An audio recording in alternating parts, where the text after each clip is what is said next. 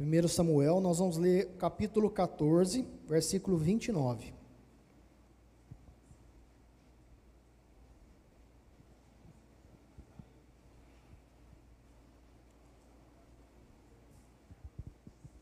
Nós vamos ler apenas a parte A do versículo 29 do capítulo 14 de 1 Samuel.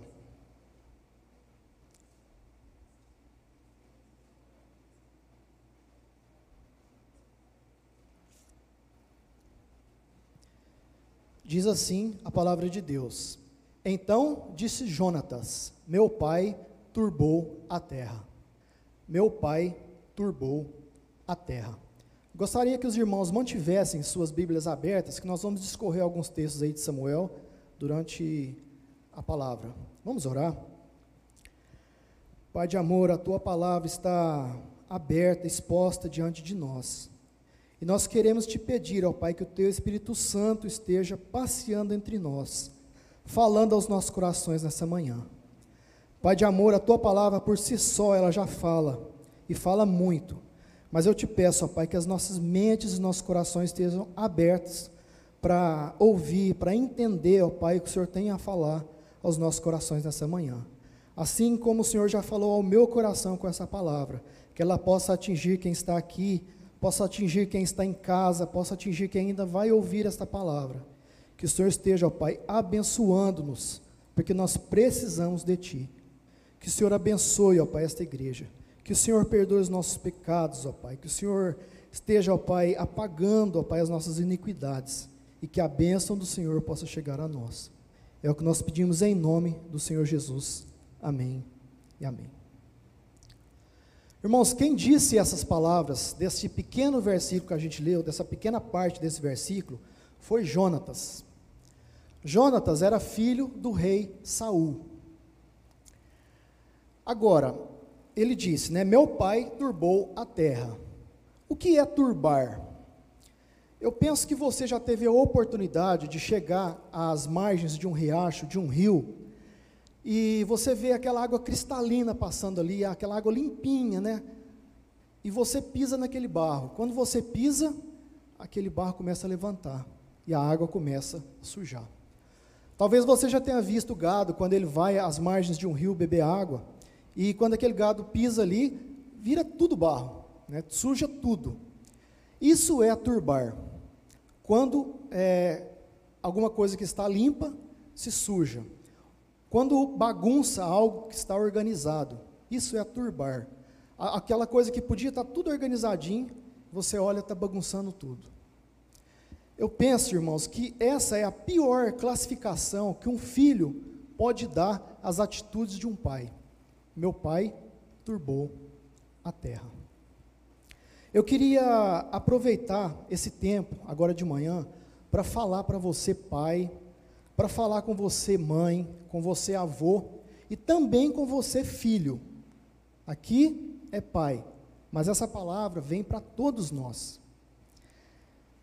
Eu tenho visto é, filhos turbando a vida dos seus pais.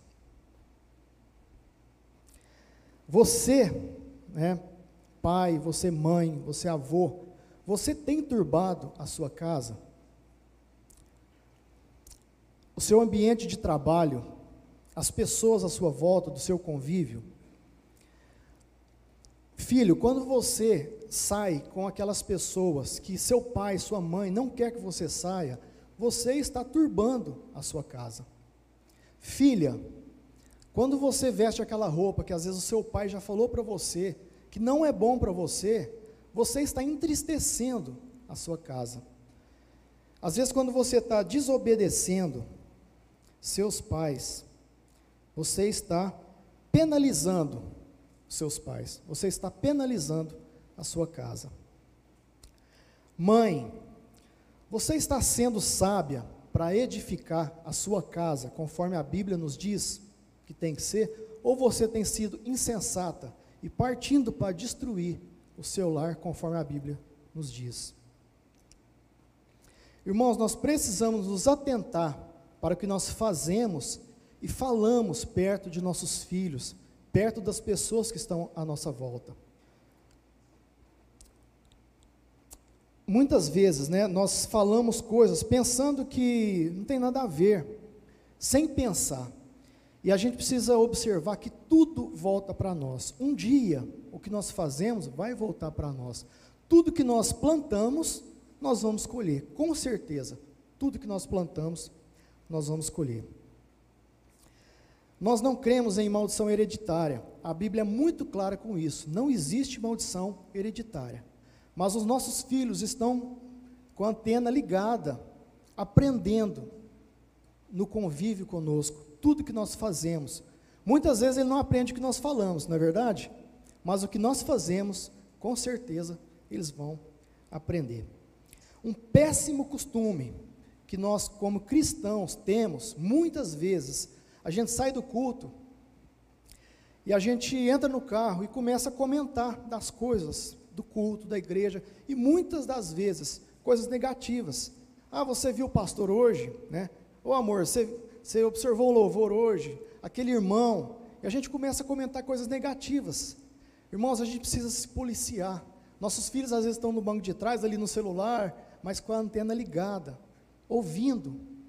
Eu tenho visto muitos filhos de pastores que têm deixado igrejas, deixado a Deus, né, consequentemente, deixando a Deus por ouvir as coisas negativas, problemas, dificuldades, né, comentários negativos da igreja. Muitos filhos de pastores estão fora da igreja hoje por esse motivo. Saul, nesse assunto, ele é um grande exemplo para não ser seguido. Saul foi o primeiro rei de Israel. Acompanhe comigo aqui em 1 Samuel 9, 15 e 16. Capítulo 9, versículo 15 e 16. Diz assim: Ora, o Senhor um dia antes de Saul chegar, o revelara a Samuel, dizendo: Amanhã a estas horas te enviarei um homem da terra de Benjamim, o qual ungirás por príncipe sobre o meu povo de Israel. E ele livrará o meu povo das mãos dos filisteus, porque atentei para o meu povo, pois o seu clamor chegou a mim. Samuel era um grande profeta, profeta de Deus. Deus falava a Samuel, Samuel falava ao povo. E assim Israel foi levando, né, sendo governado por Deus. Mas o povo clamou por um rei.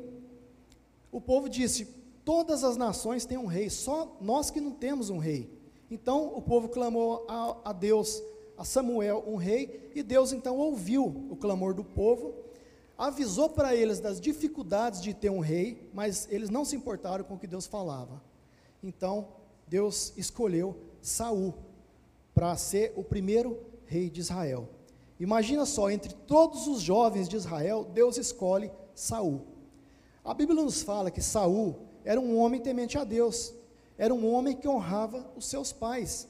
Tanto que nesse encontro aqui que a gente leu entre Saul e Samuel, ele estava obedecendo seu pai. As jumentas dele haviam sumido, e ele então estava há dias andando, andando e procurando essas jumentas, obedecendo seu pai.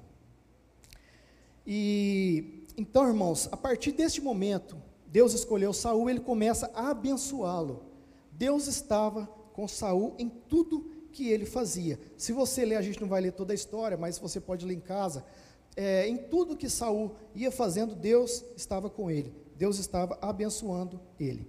Saul estava tão próximo de Deus que ele chegou a profetizar. Olha só no capítulo 10, versículo 10. Chegando eles a Gibeá, eis que um grupo de profetas lhe saiu ao encontro. O espírito, o espírito de Deus se apossou de Saul, e ele profetizou no meio deles. Profetizar era apenas para os profetas. Tanto que se você continuar lendo aqui, os profetas ficaram assustados de ver Saul profetizando das coisas celestiais. Não era normal. E Deus, você vê bem claro aqui que Deus, o Espírito Santo de Deus, se apossou de Saul naquele momento. Saul, guiado por Deus, ele vence várias batalhas. Era um tempo de guerra. Os filisteus, principalmente, queriam tomar a terra de Israel. E, e, e abençoado por Deus ali, guiado por Deus, Saul vence, consegue, é, dire, direcionando o povo, a vencer várias batalhas. Mas o coração de Saul começa a mudar. Nesse espaço de tempo aí, irmãos, o coração de Saul começou a se envaidecer, começou a se engrandecer. E ele começa então a deixar de ouvir o que Deus tinha para falar e ele começa a ouvir o seu próprio coração. Ele começa a fazer as coisas que estavam na sua própria vontade. E Deus assim começa então a se afastar de Saul. Aí Saul começa a desobedecer às ordens de Deus. Às vezes Deus falava com Samuel, Samuel falava com Saul e Saul falava, fazia o contrário do que Deus tinha falado. Para você ter uma noção, Saul demorou sete anos do seu reinado para levantar o primeiro altar a Deus. Foi, ele, foi escolhido rei, ele demorou sete anos para fazer o primeiro culto ao Senhor. Saul então começa a fazer e ordenar ao povo que fizesse coisas que estavam no seu próprio coração. Como no texto que nós lemos aqui. Eles estavam numa guerra, muito cansados. Aquela época eles lutavam com espadas, né? não é igual hoje, com bombas e com armas é, é, de fogo. Né? Então eles usavam muito o corpo. Eles estavam muito cansados. É, a Bíblia fala que eles estavam exaustos. E Saul, numa atitude insensata, ele fala para o povo não comer naquele dia. Não era para comer. Ele ordenou que não se comesse. Imagina um soldado na guerra sem comer, sem beber água. Então, a Bíblia conta aqui que Jonatas, seu filho, chega então com o povo numa, num bosque, numa floresta. Aquela floresta tinha tanto mel que o mel escorria no chão. Jonatas não tinha ouvido o pai ordenar aquela a ordem de não comer. Então ele pega uma vara, pega um, um, favo e começa a comer aquele favo com mel. A Bíblia nos conta nesse versículo que a gente leu aqui que os olhos deles começam a, os olhos dele começam a brilhar de tanto que ele ficou satisfeito em comer. Mas quando o pai dele, o rei Saul, ouve falar, fica sabendo que ele comeu, ele manda matar o seu próprio filho. Ele ordena a morte do seu próprio filho. Olha que ponto que Saul estava chegando. Mas o povo intercedeu por ele. Se você ler um pouquinho antes desse texto que a gente leu, é, Jonatas, naquele dia, ele tinha vencido a guerra quase que sozinho. Ele foi à frente com seu escudeiro e matou vários filisteus. Então o povo fala: como que nós vamos matar alguém que nos livrou dos filisteus nesse dia? Então o povo intercede, Saul então resolve não matar o seu filho naquele dia. Deus então, por todas essas coisas, rejeita Saul. E diz a Samuel que ele será destituído, destituído do reino de Israel. Deus se afasta de Saul e permite que espíritos maus se apossem dele. Irmãos, olha a inversão. No início, Saul estava com Deus, Deus estava com Saul. Deus se apossa, o Espírito Santo de Deus se apossa dele. Aqui o contrário. Saul começa a se afastar de Deus, Deus se afasta de Saul e permite com que espíritos maus se apossem dele. A Bíblia nos conta que ele começava, quando os espíritos maus se apossavam dele, ele ficava perturbado, ele ficava nervoso, ele ficava ansioso, inquieto. E aqui começa a entrar Davi.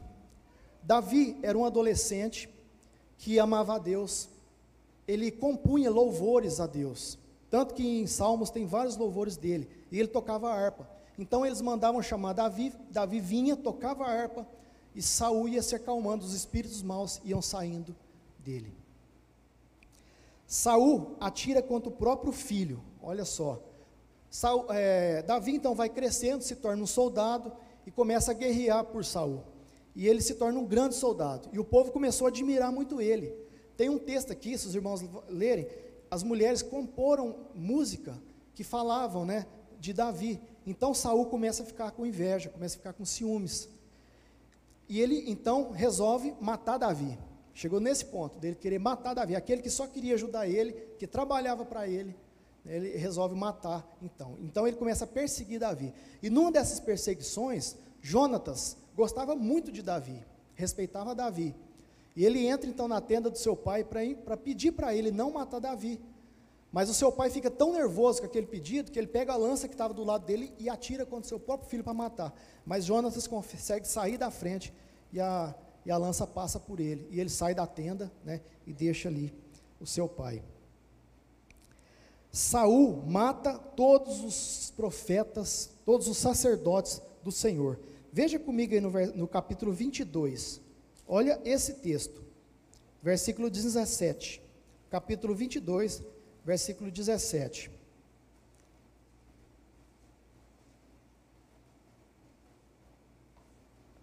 Diz assim: Disse o rei da guarda que estavam com ele: Volvei e matai os sacerdotes do Senhor, porque também estão de mãos dadas com Davi, e porque souberam que fugiu e não mo fizeram saber. Porém, os servos do rei não quiseram estender as mãos contra os sacerdotes do Senhor. Então disse o rei a Doeg: Volte-se e arremete contra os sacerdotes. Então se virou Doeg, o Edomita, e arremeteu contra os sacerdotes e, e matou naquele dia 85 homens que vestiam estola sacerdotal de linho. Também a Nobe, cidade deste sacerdote, passou a fio de espada homens e mulheres, meninos e crianças de peito, e bois e jumentos e ovelhas. Irmãos, imagine essa situação. É, sacerdotes, eles não eram homens de guerra, eles não tinham armas, eles eram totalmente indefesos. Então Saul, naquele momento de fúria, de inveja, ele manda matar então todos os sacerdotes. E pior, ele manda eles entrar na cidade deles e matar todas as pessoas, crianças, crianças de colo, de peito, todos morreram naquele dia. Irmão, Saul estava transtornado, fazendo tudo errado. Um homem que era para ter a oportunidade de ser um grande rei, de ser um homem do Senhor até o fim. Não, ele muda totalmente a sua posição. Chega ao ponto de turbar a terra, realmente turbar a terra. Trazendo isso para a nossa realidade hoje, irmãos, nós não temos uma grande nação nas nossas mãos, mas nós temos a nossa casa, nós temos o nosso trabalho, nós temos as pessoas do nosso convívio à nossa volta. O que o seu filho, a sua família, tem a dizer sobre você? O que seus filhos têm a dizer sobre as suas atitudes? Você traz paz para sua casa? Ou você traz gasolina na hora que a coisa está pegando fogo? Muitas pessoas têm aquela predisposição a perturbar, a complicar mais do que já está. E algumas pessoas trazem paz na hora que a coisa está pegando fogo. Irmãos, nós estamos vivendo numa geração em que tudo conspira contra a família. Os jornais, se você ouvir as opiniões públicas, hoje nós temos as redes sociais, a gente ouve muito as, as opiniões, as opiniões públicas que conspiram contra o lar, conspira contra a família. E nós precisamos, como cristãos, estar atentos para isso. Que, como eu disse, nós vamos colher, irmãos. Nós vamos colher. Às vezes, palavras torpes que a gente solta, sem necessidade. Muitos de nós, cristãos, caímos nesses embaraços. Palavras negativas. Às vezes você, né, nós falamos nosso filho alguma palavra negativa, que aquilo, para você saiu dali, você já esquece. E às vezes para ele vai ficar na mente dele ali, aquela palavra negativa. Palavrões, mentiras, pequenas, né? Pequenas mentiras que você acha que é pequena. Irmãos, não existe mentira pequena. Mentira é do diabo. Qualquer mentira que você fala, você está honrando aquele, né, que é o pai da mentira. Esses dias eu conversando com um rapaz que vende carros, e ele falou para mim que quando ele vai mostrar um carro para um cliente, ele só mostra à noite. Porque eu falei, cara, mas por quê? Ele falou, porque à noite o cliente não vê os defeitos. Olha só. Eu estava conversando com um cliente há poucos dias também, e ele falou que, ele me contou que um amigo comprou um carro numa cidade a 700 quilômetros de distância. E ele foi levar esse amigo para buscar esse carro. Chegando lá, ele ligou para o seguro do carro dele e falou que o carro dele tinha estragado, para que o seguro mandasse o guincho, levar o carro dele de volta, para que ele fosse com um amigo, para ele não ter o custo da volta. Isso, irmão, essas coisas, eu falei, cara, mas a que ponto que a gente chega? E coisas piores que eu tenho certeza que você está lembrando aí. A gente, por causa de levar vantagem, né? negócios, negócios desonestos. Às vezes, um trabalho do seu filho de escola, você fala, não, fala isso para a professora, você não deu tempo de fazer porque você estava doente. Essas coisas que a gente acha que é pequena, vão entrando na mente e no coração dos nossos filhos. É preciso refletir, pensar muito antes de falar. São atitudes ruins que com certeza serão aprendidas pelos nossos filhos. A ausência física, ausência emocional, Pais que estão perto, mas parecem adolescentes imaturos, não querem se envolver com problemas dos filhos, com os anseios dos filhos. Eu ouvi de um pastor que já esteve aqui, pregou aqui na nossa igreja, ele trabalhou com um jovem que tinha um trauma de infância terrível. Quando ele tinha oito anos, ele estava em casa e a mãe e o pai começou a brigar e o pai começou a bater na mãe. E o filho de oito anos se sentiu ali na necessidade de proteger sua mãe, então ele partiu para cima do pai com socos e pontapés. O pai falou uma palavra para ele tão terrível, pegou no pescoço dele, falou uma palavra tão terrível que aquilo entrou na mente dele. E ele nunca esqueceu. Ele, jovem, estava pagando preço por aquela palavra, ele não conseguia ter nenhum relacionamento, ele não conseguia entrar em algum relacionamento para namorar, para se casar. Irmãos, nós precisamos tomar muito cuidado com tudo que nós falamos para os nossos filhos. Tudo isso, o que temos feito, nós vamos colher. É, o fim de Saul foi terrível, terrível. Samuel havia morrido. Os filisteus estavam vindo contra o povo de Deus, contra o povo de Israel. E se você lá vê lá, era uma gran, um grande exército. E Saul estava com medo, ele estava apavorado, ele, ele estava com medo de perder aquela guerra. E ele não tinha mais Samuel para consultar. E Deus não falava mais com ele. Então, ele procura uma médium.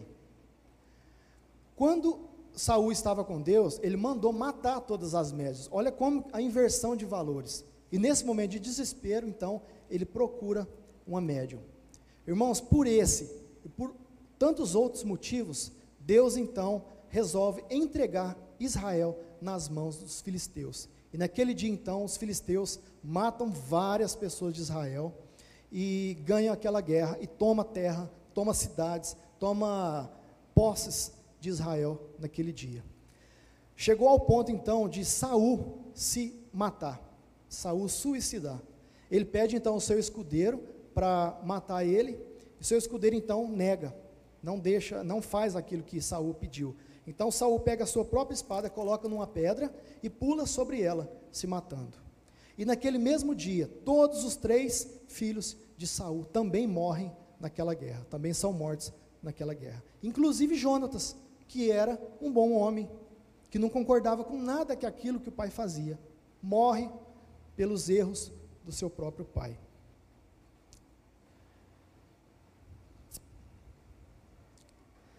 Irmãos, muitas vezes nossos filhos pagam o preço das nossas atitudes, por consequência ou por aprendizado. No caso aqui de Jonatas, foi por consequência. Né? Como eu disse, ele não concordava com o que o pai fazia. Ele até tentou por várias vezes alertar o seu pai, mas não resolveu. Assim, nenhum filho de Saul ficou vivo para a sucessão do trono. Aquela linhagem perdeu o trono ali, conforme Deus tinha falado para Samuel. O que fazer então para não cairmos nesses erros de Saul? O que fazer para sermos filhos que enchem o coração dos nossos pais de alegria e de prazer? Irmãos, a resposta é só uma: dependência de Deus. Por nós mesmos nós não conseguimos. Muitas vezes a gente tenta, né, se policiar com as palavras. A gente tenta mudar as nossas atitudes mas sozinho, muitas vezes, nós não conseguiremos. Então, irmãos, é necessário você buscar a dependência de Deus. Tem uma música do Projeto Sola que diz assim: Livra-me de mim. Eu creio que quase todos aqui conhecem, né? Livra-me de mim. E é exatamente isso. Nós precisamos pedir para Deus: livra-me de mim, porque, como Paulo diz, né? É, Paulo diz lá em Romanos 7,19: O mal que eu não quero, esse eu faço, mas o bem que eu não posso fazer, que eu não quero fazer, esse está grudado em mim e eu não consigo fazer. Então, irmão, só Deus para nos ajudar a, a vencer essa luta de espírito contra a carne. Existia duas semelhanças, né, é, entre Davi e Saul. Davi, Davi foi o segundo rei de Israel. Então Davi ele é o sucessor de, de, Sam, de Saul ali naquele trono. Existia, a Bíblia nos fala de duas semelhanças entre os dois. Primeiro, a beleza. A Bíblia nos fala que Saul era o homem mais belo da terra, até na altura, né, na beleza, e Davi também. E a segunda é, semelhança, que os dois foram ungidos por Samuel. Mas parou por aí, não existia mais semelhança entre os dois. Saul era um homem cheio de si. Saul deixou com que seu egoísmo tomasse conta do seu reinado. Davi não. Davi era totalmente dependente de Deus em tudo que ele fazia. Quando ele era adolescente, né, ele era pastor de ovelhas, em tudo ele dependia de Deus. Quando ele foi lutar com ursos, quando ele foi lutar com leões, ele buscou a Deus. Quando ele foi lutar com Golias, e assim por diante, sempre, sempre ele dependia de Deus. Esta é a chave, irmãos. Primeiro, depender de Deus em tudo. Segundo, mude de atitude. A gente precisa dar o nosso passo também. Querer mudar de atitude. Pare com os palavrões, pare com as mentiras, pare com os negócios desonestos. Deixe com que as bênçãos do Senhor estejam sobre a sua casa, sobre os seus filhos. Saul começou muito bem, como nós falamos aqui, ele começou muito bem, mas o que vale, na verdade, é o final. Irmãos, a carreira cristã, muitos correm. É como uma maratona, né? Você corre, corre, mas na hora que você está vendo a chegada, você morre. Você não consegue chegar. Paulo diz lá em 1 Timóteo 1,19: Na fé, muitos vieram a naufragar. Muitos vêm a naufragar no meio da corrida cristã. Que você possa entender a complexidade desse assunto, meu irmão. Esse assunto é muito complexo. Disso depende o nosso futuro. Disso depende das nossas atitudes, depende o futuro da nossa família, o futuro do seu filho. Eu gostaria de falar também a você que às vezes se colocou no lugar aqui de Jonatas. Você que às vezes fala assim: "Nossa, eu sou igual Jonatas. Ouvi isso do meu pai, ouvi isso da minha mãe e tem carregado esse trauma durante toda a sua vida. A solução para o seu problema também é a dependência de Deus. Busque a Deus, coloque isso diante de Deus e tenha certeza, né, com certeza, Ele vai agir na sua vida. Que Deus abençoe o seu lar, que Deus abençoe a sua casa, que você possa estar se policiando, cuidando dessa área da sua vida. Nós vamos cantar um cântico. Enquanto isso eu vou orar. Pai de amor, eu quero pedir ao Senhor que esta palavra possa penetrar como espada nos nossos corações. Que o Senhor esteja abençoando essa igreja, ó Pai. Que nós possamos, ó Pai, com essas atitudes, ser luz nessa cidade. Que a nossa igreja e as igrejas evangélicas possam ser luz nesse mundo de mudança de atitude, de mudança de relacionamento nos nossos trabalhos, na nossa rua, na nossa vizinhança. Ó Pai, que nós possamos, que as pessoas possam ver em nós o brilho do Teu Espírito Santo, que nós não vemos, mas que Ele possa resplandecer as pessoas à nossa volta. É o que nós pedimos em nome do Senhor Jesus. Amém e amém.